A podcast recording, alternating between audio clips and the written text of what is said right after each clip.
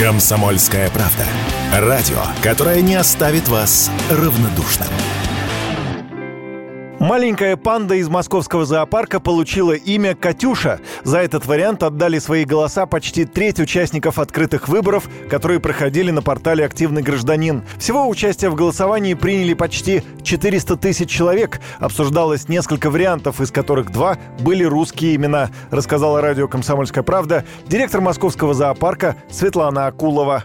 Катюша, э, Момо, это как Москва, первая uh-huh. буква Мо, uh-huh. Мосыка на китайском Москва, поэтому Момо сделали. И Маша. Тяо Ула, это китайские коллеги наши любят, потому что Ула это, ну, как ура, угу. символ России. Кстати, песня о Катюше много лет пользуется популярностью в Поднебесной, рассказали в зоопарке. Все варианты имен столичные зоологи подбирали вместе с коллегами из Китая, откуда прибыли в Москву родители маленькой панды, бамбуковые медведи Дин-Дин и Жуи. Сейчас Катюше 4 месяца, у нее уже много зубов, она достаточно хорошо ходит. Родители Катюши, панды, приехали в российский зоопарк из Китая в 2019 году в честь 70-летия установления дипломатии дипломатических отношений между Россией и Китаем. Причем московский зоопарк начал готовиться к возможному содержанию панд еще в 2016 году. На переговоры и подготовку к приезду ушло три года. В 2019 году в Москву панд доставили специальным рейсом,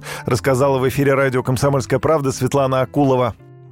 Следующий этап э, был самый сложный, это перевести животное. Представьте, загружают самолет, э, символ мира и дружбы между двумя странами. Они молодые, э, там, день-день было практически 6 месяцев, жуи чуть, чуть больше. Uh-huh. Это самая сложная была поездка. Я летела, и два китайских специалиста. Мы жутко нервничали, переживали, потому что важно было, чтобы эти символы прилетели живыми и здоровыми. Вот, было очень нервно. Нам попался замечательный экипаж, и я впервые с таким столкнулась. Мы до сих пор дружим. Больше нас переживали, каждую минуту к ней уходили. Кстати, за жизнью бамбуковых медведей можно следить в социальных сетях. На страницах московского зоопарка ведутся трансляции из их вольера. Юрий Кораблев, радио «Комсомольская правда».